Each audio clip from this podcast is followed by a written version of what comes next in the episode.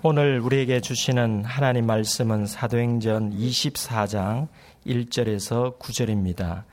닷새 후에 대제사장 아나니아가 어떤 장로들과 한 변호사 더들로와 함께 내려와서 총독 앞에서 바울을 고발하니라.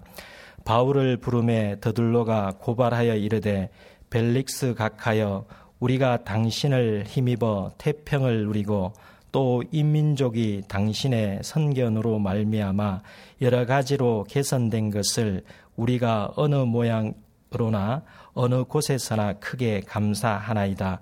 당신을 더 괴롭게 아니하려 하여 우리가 대강 여짜옵나니 관용하여 들으시기를 원하나이다.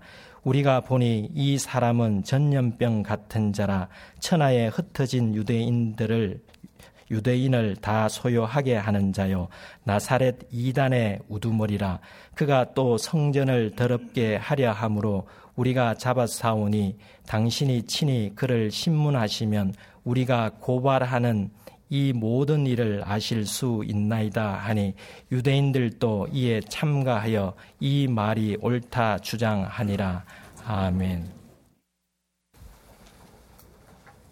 바울을 죽이기 전에는 먹지도 마시지도 않겠다고 맹세한 40여 명의 암살 단원들과 대제사장 무리는 로마군 요새 안에 갇혀 있는 바울을 어떻게 죽일 것인지 구체적인 계획을 확정했습니다. 대제사장 무리가 바울에 대한 제 신문을 구실 삼아 바울을 다시 산해드린 공회로 끌어내게끔 천부장의 허락을 구하면 암살 단원들이 로마군 요새와 사내들인 공회 사이에 매복해 있다가 길에서 바울을 암살한다는 계략이었습니다. 하지만 그들의 모의 사실을 전해 들은 천부장은 그날 밤에 모든 사람들이 깊이 잠든 한밤중 470명의 군인들을 동원해서 바울을 가이사랴에 있는 총독 벨릭스에게로 이송하도록 했습니다. 40명의 암살 단원들과 대제사장 무리는 이튿날이 밝아서야 자신들의 계획이 수포로 돌아갔음을 알았습니다. 허탕을 친 셈이었습니다. 가이사랴는 예루살렘에서 104km 떨어져 있다고 했습니다. 기차나 자동차가 없던 시절에 104km라면 가까운 거리가 아닙니다. 하지만 바울이 104km나 되는 먼 가이사라로 이송되었다고 해서 대제사장 무리가 바울 제거를 그만 포기한 것은 아니었습니다. 1절을 보시겠습니다. 닷새 후에 대제사장 아나니아가 어떤 장로들과 한 변호사 더둘로와 함께 내려와서 총독 앞에서 바울을 고발하니라. 바울이 가이사라로 이송된 지 다세가 지나서 대제사장 아나니아가 바울을 총독 벨릭스에게 고발하기 위해서 몇몇 장로들과 함께 104km나 떨어진 가이사랴까지 직접 찾아갔습니다. 그들뿐만이었던 것은 아니었습니다. 그들은 자신들이 돈을 주고 고용한 변호사 더둘로를 대동했습니다. 특히 구절에 따르면 그들은 자신들의 주장에 무조건 동조할 박수 부대도 동원했습니다. 이미 말씀드린 적이 있습니다만은 주후 48년부터 59년까지 대제사장으로 재임했던 아나니아는 역사가 요세푸스에 의하면 탐욕스럽고 포악스러워서 하나님께 바쳐진 11조를 횡령하는가 하면 자기 목적을 위해서는 폭력과 살인마저 서슴지 않는 잔인한 인간이었습니다. 한마디로 하나님을 이용해서 자기 뱃속만 챙기는 부도덕한 종교 장사꾼이었습니다. 그 불의한 대제사장 아나니아가 대규모의 고발단을 이끌고 바울을 고발하기 위해서 총독 벨릭스의 법정에 나타난 것입니다. 우리말 성경은 대제사장 무리가 대동시켜온 더둘로를 변호사라고 소개하고 있습니다. 하지만 말하다는 의미의 헬라어 동사 레오에서 파생된 레토르는 본래 웅변가, 연설가라는 의미입니다. 본문의 시점은 대략 추후 58년경이었던 것으로 추정되고 있습니다. 당시 로마 제국 내에서는 별도의 자격을 갖추지 않아도 돈을 받고 공개적으로 법정에서 변론을 해 줄 수 있었습니다. 특히 웅변가로서 법률적 지식까지 갖춘 사람이라면 환대를 받았습니다. 이들과는 달리 정통으로 법률 지식을 전공한 법률가 계층도 있었는데 그들은 법정 변론에는 나서지 않고 법률 자문과 법 정책에만 관여하는 상류층 인사들이었습니다. 그들은 웅변가들이 법정에서 직업적으로 변론하는 것에 대해서 매우 비판적이었던 것으로 알려지고 있습니다. 도들로는 웅변가이면서도 돈을 받고 법정 변론도 겸하는 사람이었습니다. 더둘로가 돈을 받고서 의뢰인이 원하는 대로 법정에서 변호한다는 점에서는 오늘날의 변호사와 동일하지만 국가가 부여하는 공적, 법적 자격을 갖추지 못한 웅변가였다는 점에서는 오늘날의 변호사와 같지 않습니다. 바울이 총독 벨릭스에게 이송된 한 대제사장 무리는 총독의 법정에서 바울에 대한 사형 선고를 받아내기 위해서 새로운 전략을 짜야 했습니다.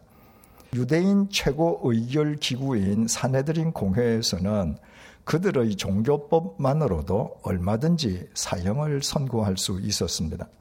하지만 로마 총독의 법정에서는 로마 제국의 실정법으로 바울을 올가 메어야만 했는데 로마 시민인 바울은 로마 제국의 실정법을 어긴 것이 없었습니다. 이에 대제사장 무리는 웅변가이면서 법정 변론도 겸하는 더둘로를 돈을 주고 고용했습니다. 총독의 법정에서 바울에 대한 사형 선고를 끌어내는 데에 더둘로의 웅변수를 이용하기 위함이었습니다. 2절을 보시겠습니다. 바울을 부름에 더둘로가 고발하여 이르되 총독 벨릭스가 헤롯 궁에 구금되어 있던 바울을 호출하자 더둘로가 수사학으로 무장되어 있는 그의 새치 혀를 놀리기 시작했습니다. 3절을 보시겠습니다. 벨릭스가 가여 우리가 당신을 힘입어 태평을 누리고 또 이 민족이 당신의 선견으로 말미암아 여러 가지로 개선된 것을 우리가 어느 모양으로나 어느 곳에서나 크게 감사하나이다. 더둘로는 웅변가답게 총독 벨릭스에 대한 찬사로 말문을 열었습니다. 하지만 벨릭스에 대한 더둘로의 찬사는 사실과는 거리가 멀었습니다. 주후 52년부터 60년까지 유대 지방의 제11대 로마 총독이었던 벨릭스의 재임 기간 내내 유대 지방에서는 크고 작은 소요가 끊어지지를 않았습니다. 노예 출신으로 총독의 자리에까지 오른 벨릭스는 매사에 뇌물을 밝혀서 심지어는 도둑대로부터도 뇌물을 받고 시민을 괴롭히는 도둑대를 그냥 방치해 두기도 했습니다. 그의 역량에 의해서 정치적으로나 사회적으로 개선된 것은 아무것도 없었습니다. 따라서 더둘로가 벨릭스 총독 덕분에 백성이 태평을 누리고 그의 선견으로 많은 것이 개선된 것을 크게 감사한다는 것은 재판장인 벨릭스에게 아부하기 위한 수사에 지나지 않았습니다. 그리고 더둘로는 곧 본론으로 들어갔습니다. 4절에서 9절을 보시겠습니다. 당신을 더 괴롭게 아니하려 하여 우리가 대강 여짜옵나니 관영하여 들으시기를 원하나이다. 우리가 보니 이 사람은 전염병 같은 자라 천하에 흩어진 유태인을 다 소요하게 하는 자요. 나사렛 이단의 우두머리라. 그가 또 성전을 더럽게 하려 함으로 우리가 잡아싸우니 당신이 친히 그를 신문하시면 우리가 고발하는 이 모든 일을 아실 수 있나이다 하니 유대인들도 이에 참가하여 이 말이 옳다 주장하니라. 더둘로의 고발 내용은 길지 않았지만 그러나 바울을 로마법으로 올가맬 수 있는 핵심 내용은 모두 포함하고 있습니다. 더둘로의 첫 번째 고발 내용은 바울이 마치 전염병 같은 인간이어서 가는 곳마다 유태인들이 다 소요하게 한다는 것입니다. 우리말 소요라고 번역된 헬라어 스타시스는 반란, 폭동을 의미합니다. 2000년 전 로마 제국의 의료 및 방역 수준으로 역병이나 흑사병 같은 전염병을 예방하고 다스리는 것은 지난한 일이었습니다. 바울이 그렇게 전염병처럼 위험한 인물이어서 가는 곳마다 유태인들로 하여금 반란이나 폭동을 일으키게 하는 사람이라면 그건 보통 일이 아니었습니다. 그러지 않아도 재임 기간 내내 크고 작은 소요로 골머리를 앓던 벨릭스로서는 만약 더둘로의 이 고발 내용이 사실이라면 절대로 묵고할 수 없는 일이었습니다. 더둘로의 두 번째 고발 내용은 바울이 나사렛 이단의 우두머리라는 것이었습니다. 우리말 이단이라고 번역된 헬라어 하이레시스는 본래 당파를 뜻합니다. 더둘로는 이 단어를 불순한 무리를 뜻하는 도당의 의미로 사용했습니다. 나사렛 도당이란 예수님께서 나사렛 출신이심에 빗댄 표현입니다. 마치 전염병처럼 위험한 인물이어서 가는 곳마다 유태인들로 하여금 소요를 일으키게 하는 바울은 한 개인이 아니라 불순한 무리의 집단인 나사렛 도당의 우두머리이므로 바울이 하기에 따라서는 그를 추종하는 나사렛 도당의 무장 봉기도 얼마든지 가능하다는 의미였습니다. 그리고 더둘로의 마지막 고발 내용은 바울이 성전을 더럽게 하려 했다는 것입니다. 그러나 더둘로가 자신의 웅변으로 바울을 고발한 내용 가운데에 실제로 바울에게 해당되는 내용은 아무것도 없었습니다. 단지 더둘로는 자신의 웅변술로 그렇게 주장했을 뿐이었습니다. 바울에 대한 더둘로의 고발 내용은 본문의 시점에서 약 30년 전에 유태인들이 빌라도 총독에게 예수님을 고발했던 내용과 판박이입니다. 당시 유대교 지도자들이 애당초 예수님께 문제를 삼았던 것은 하나님의 아들을 자처한다는 신성 모독죄였습니다. 하지만 그들이 예수님을 빌라도 총독에게 고발할 때는 유태인의 왕을 참칭한다는 정치범으로 예수님을 고발했습니다. 그래야 로마 법으로 총독의 법정에서 예수님에 대한 사형 판결을 이끌어낼 수 있기 때문이었습니다. 본문의 더들로도 마찬가지였습니다. 유대인들은 본래 바울이 성전을 모독했다는 거짓 모함으로 바울을 처, 죽이려고 했습니다. 하지만 더둘로는 총독 벨릭스에게 바울을 반란, 폭력, 심지어는 무장 봉기까지 획책하는 정치범이라고 그를 고발했습니다. 그렇게 해야만 바울을 로마 법으로 올가매어 사형 판결을 이끌어낼 수 있는 까닭이었습니다. 더둘러는 그렇게 바울을 고발하면서 자기 고발 내용에 대해서 그 어떤 증거도 제시하지 못했습니다.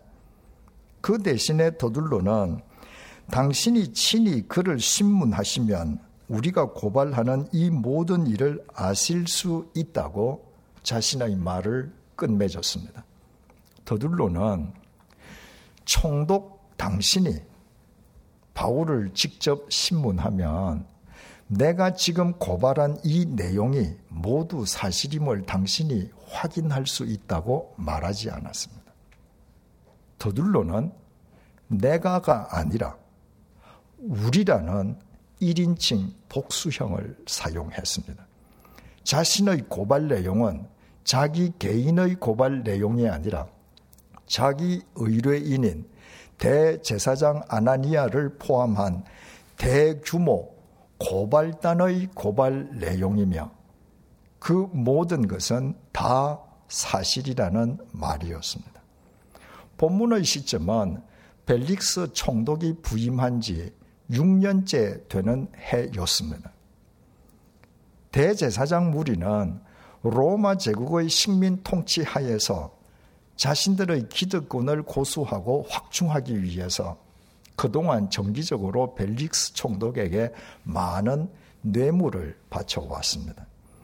그러므로 더둘로의 이 끝맺음은 총독 당신은 오랫동안 당신에게 많은 뇌물을 바쳐온 대제사장 무리가 원하는 대로 판결해야 한다는 무언의 암족이었습니다. 노련한 웅변가다운 마무리였습니다. 그러자 박수 부대로 동원된 유태인들이 옳소라고 소리치면서 총독 벨릭스를 압박했습니다. 더둘로는 수사학으로 무장한 레토르, 웅변가였습니다. 웅변가는 사람을 설득시킬 수 있도록 논리를 지니고 있어야 하고 논리적이기 위해서는 지적이어야 합니다. 또 사람의 마음을 살 수 있게끔 품위와 예의도 갖추고 있어야 합니다. 더들로는 겉으로는 분명히 그런 모습이었을 것입니다. 그리고 웅변과 답게 본문에 나타나 있는 더둘로의 세련된 표현은 매우 정확합니다. 하지만 더둘로가 바울에 대해 고발한 모든 내용은 교활한 거짓말이었습니다. 더둘로는 바울을 죽이기 위해서 그동안 연마한 웅변술로 자기 새치 혀로 바울을 난도질을 했습니다. 더들로는 자신이 지금 웅변하고 있는 내용이 사실인지 거짓인지 따지려 하지 않았습니다.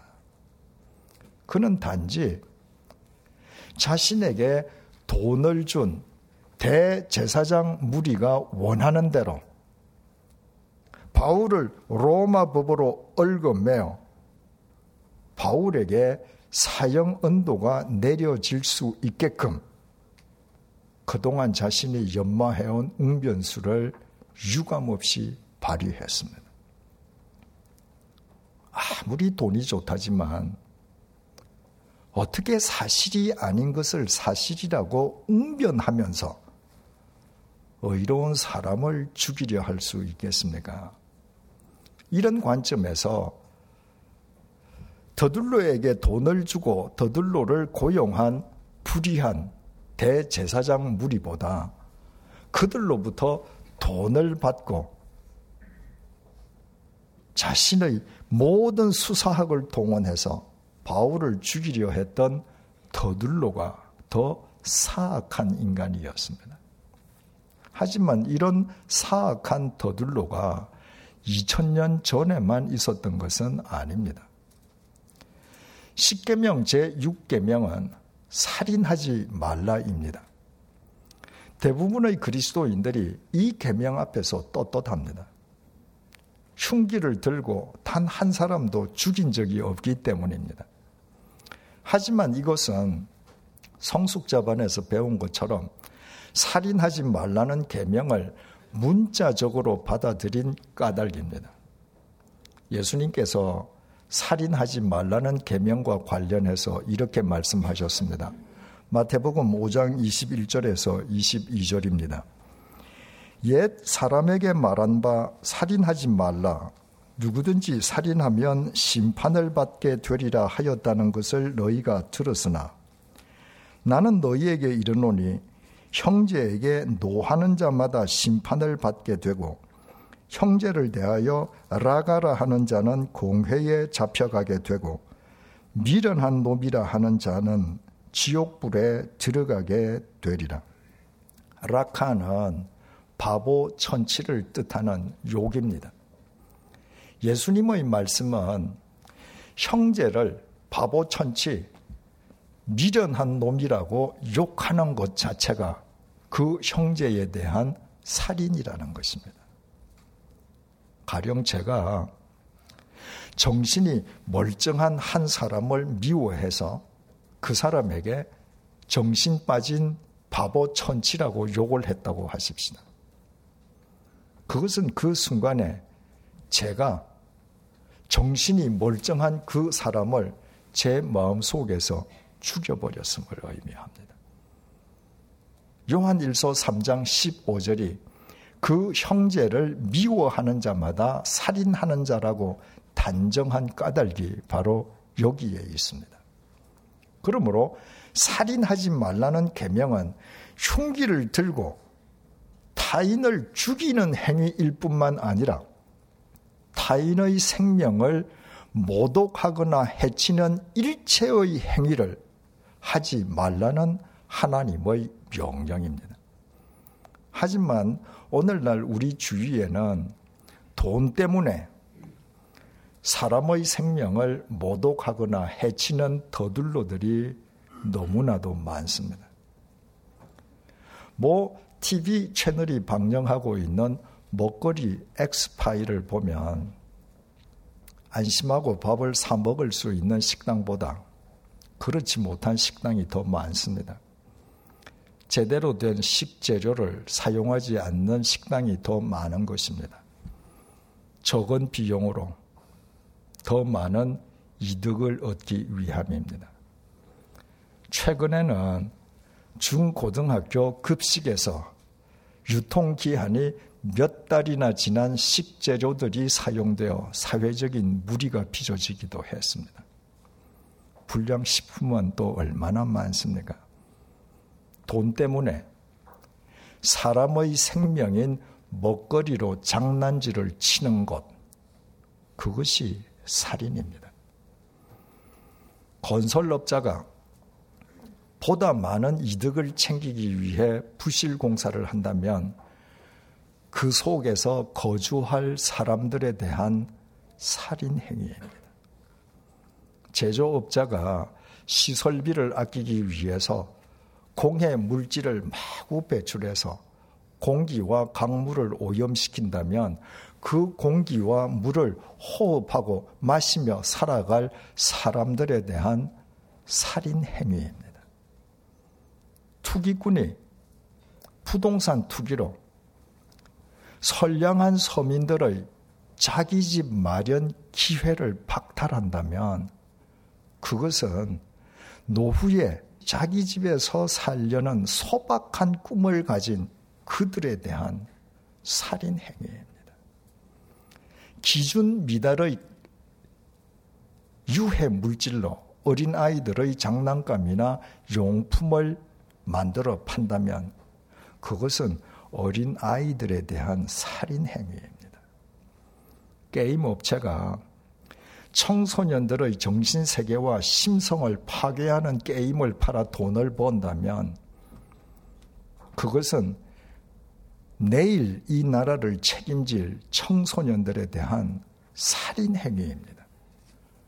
운수업자가 경비 절감을 내세워서 운송 수단에 대한 불량을 정비를 불량하게 하거나 과적한다면 그것은 그 운송 수단을 이용할 승객들에 대한 살인입니다.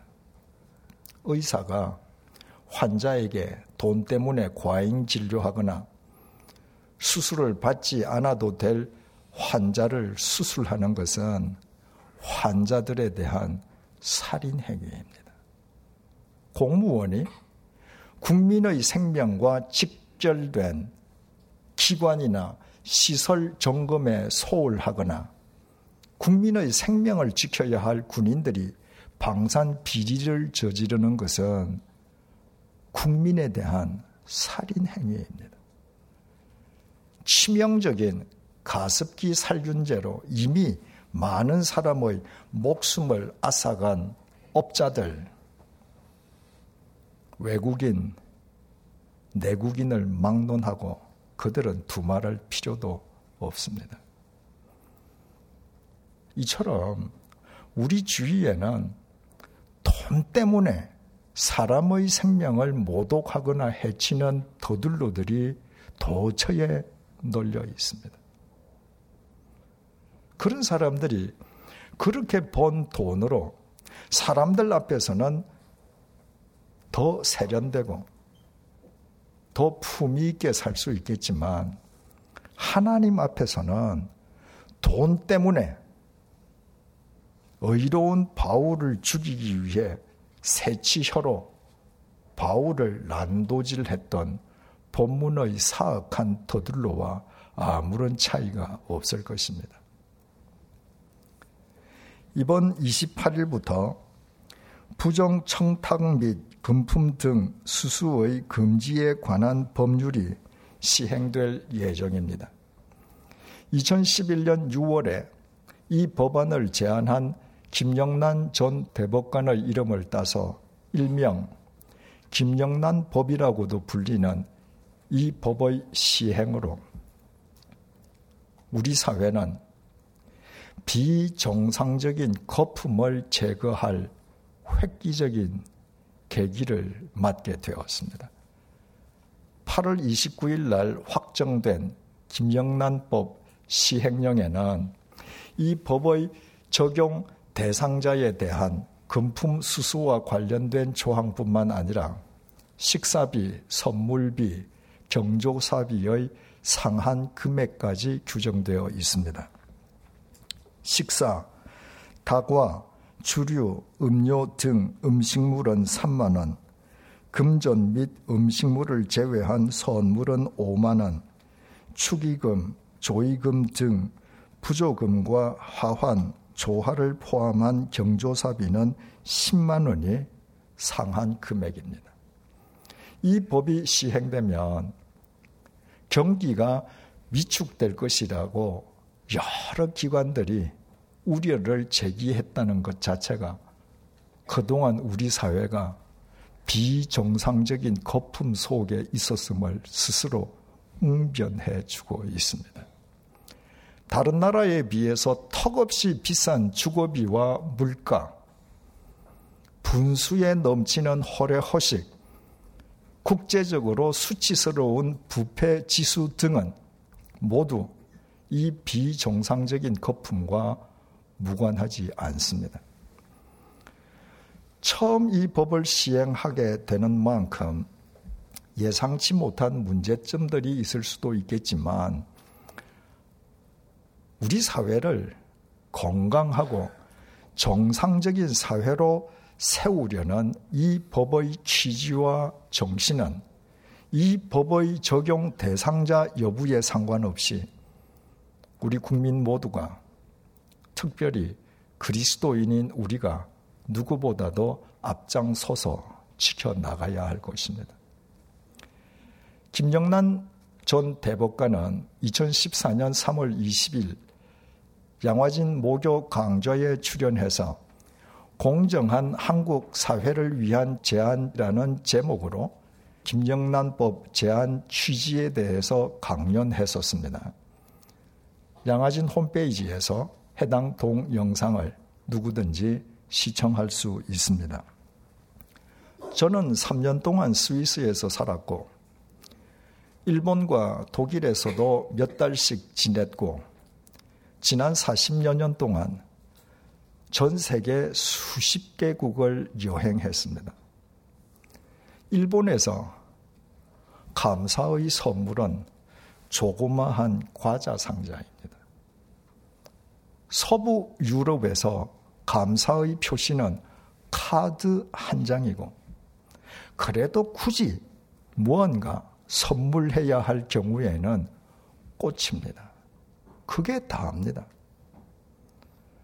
우리나라처럼 일상사 속에서 거창한 선물을 주고받는 예를 저는 소위 선진국에서 본 적이 없습니다.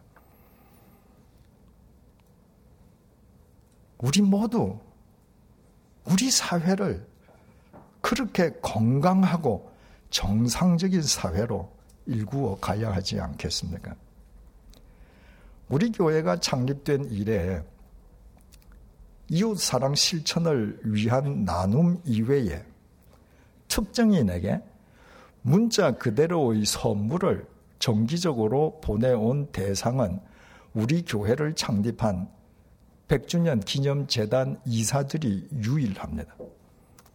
해마다 설날, 우리 교회 창립일, 그리고 추석, 이렇게 세 번씩 10만원 안팎의 선물을 보내왔습니다.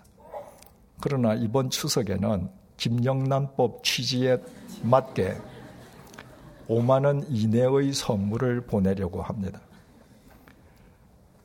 그동안 명절이면 과일이나 쇠고기를 선물로 저희 집으로 보내주는 교우님들이 있었습니다만 이번 추석부터 사양하려고 합니다. 오해하지 마시기 바랍니다. 귀한 선물들을 필요로 하는 분들에게 교통 정리해 드리는 수고를 제 처가 더 이상 하지 않게끔 혹 이번 명절에 제게 선물을 하려고 생각한 분이 계신다면 주위의 어려운 분들에게 주님의 이름으로 그 사랑을 전해주시기를 간곡히 부탁드립니다. 여기에 우리가 결코 간과해서는 안 될 중요한 사실이 있습니다. 김영란 대법관 한 사람의 신념과 의지와 끈기가 그 법의 적용 대상이 되는 사람들의 반대와 반발에도 불구하고 우리 사회에서 비정상적인 거품을 제거해야 한다는 국민적인 합의를 도출해 내었습니다. 그렇다면 돈 때문에 사람의 생명을 모독하고 해치는 짓도 우리 사회에서 얼마든지 퇴출할 수 있지 않겠습니까? 그런 사람들이 스스로 수치를 느끼지 않을 수 없는 사회도 우리가 함께 만들어 갈 수 있지 않겠습니까? 그것이 가능하기 위해서는 누구보다도 그리스도인인 우리가 먼저 어떤 경우에도 돈 때문에 사람의 생명을 모독하거나 해치는 일을 절대로 하지 말아야 합니다. 바꾸어 말해 우리가 어디에서 무엇을 하든 우리는 인간을 살리기 위해 이 땅에 오신 주님 안에서 사람의 생명을 살리는 주님의 제자들이어야 합니다. 사람을 살리는 우리 앞에서 돈 때문에 사람을 죽이는 사람들이 수치를 느끼게 해야 합니다. 바로 그것이 그 사람들도 살리는 길입니다. 더들로는 돈 때문에 자신이 평생 연마한 웅변술로 바울을 죽이려 했습니다. 가난한 바울은 사람을 살리려다 헤롯 궁에 구금당했습니다. 그러나 하나님의 짧지 않은 손은 이제의 밝은 더둘로가 아니라 헤롯 궁에 갇힌 가난한 바울과 함께 하셨고 그를 통해 인류의 역사를 새롭게 하셨습니다. 우리 모두 돈 때문에 사람을 죽이는 더둘로가 아니라 가난해도 사람을 살리는 바울이 되십시다. 결코 짧지 않은 손을 지니신 하나님께서 우리를 들어 인명 경시의 우리 사회를 사람의 생명이 존중받는 새로운 세계로 반드시 회복시켜 주실 것입니다. 기도하시겠습니다. 주님, 김영란 전 대법관 한 사람의 신념과 의지와 끈기로 우리가 이 사회에서 비정상적인 거품을 제거할 획기적인 계기를 맞게 되었습니다. 한 사람의 역할이 얼마나 중요한지 이 시대의 역사 속에서 재확인시켜 주셔서 감사합니다. 김영란 법의 적용 대상자 여부를 떠나 우리 그리스도인들이 모두 그 법의 취지와 정신에 따라 건강하고 정상적인 사회를 세워가는데 누구보다 앞장서게 해 주십시오. 오늘 본문을 통해 돈 때문에 바울을 세치혀로 죽이려 했던 더둘로가 바로 내 자신임을 일깨워 주셔서 감사합니다. 오늘 우리 사회에 인명 경시 풍조가 만연해 있는 까닭이 바로 내가 그 주범이자 공범이었기 때문임을 회개하오니 부디 주님의 자비하심으로 용서해 주십시오. 이제부터 우리 모두 사람을 살리는 한 사람으로 살아가게 해 주십시오. 돈 때문에 인간의 생명을 해치는 더둘로의 삶을 과감하게 벗어 던지고 가난해도 사람을 살리는 바울이 되게 해 주십시오. 돈 때문에 인간의 생명을 해치는 사람들이 우리 앞에서 수치를 당하게 해 주십시오. 우리 한 사람 한 사람으로 인해 우리 사회가 사람의 생명이 존중받는 새로운 세상으로 회복되게 해 주십시오. 예수님의 이름으로 기도드립니다. 아멘.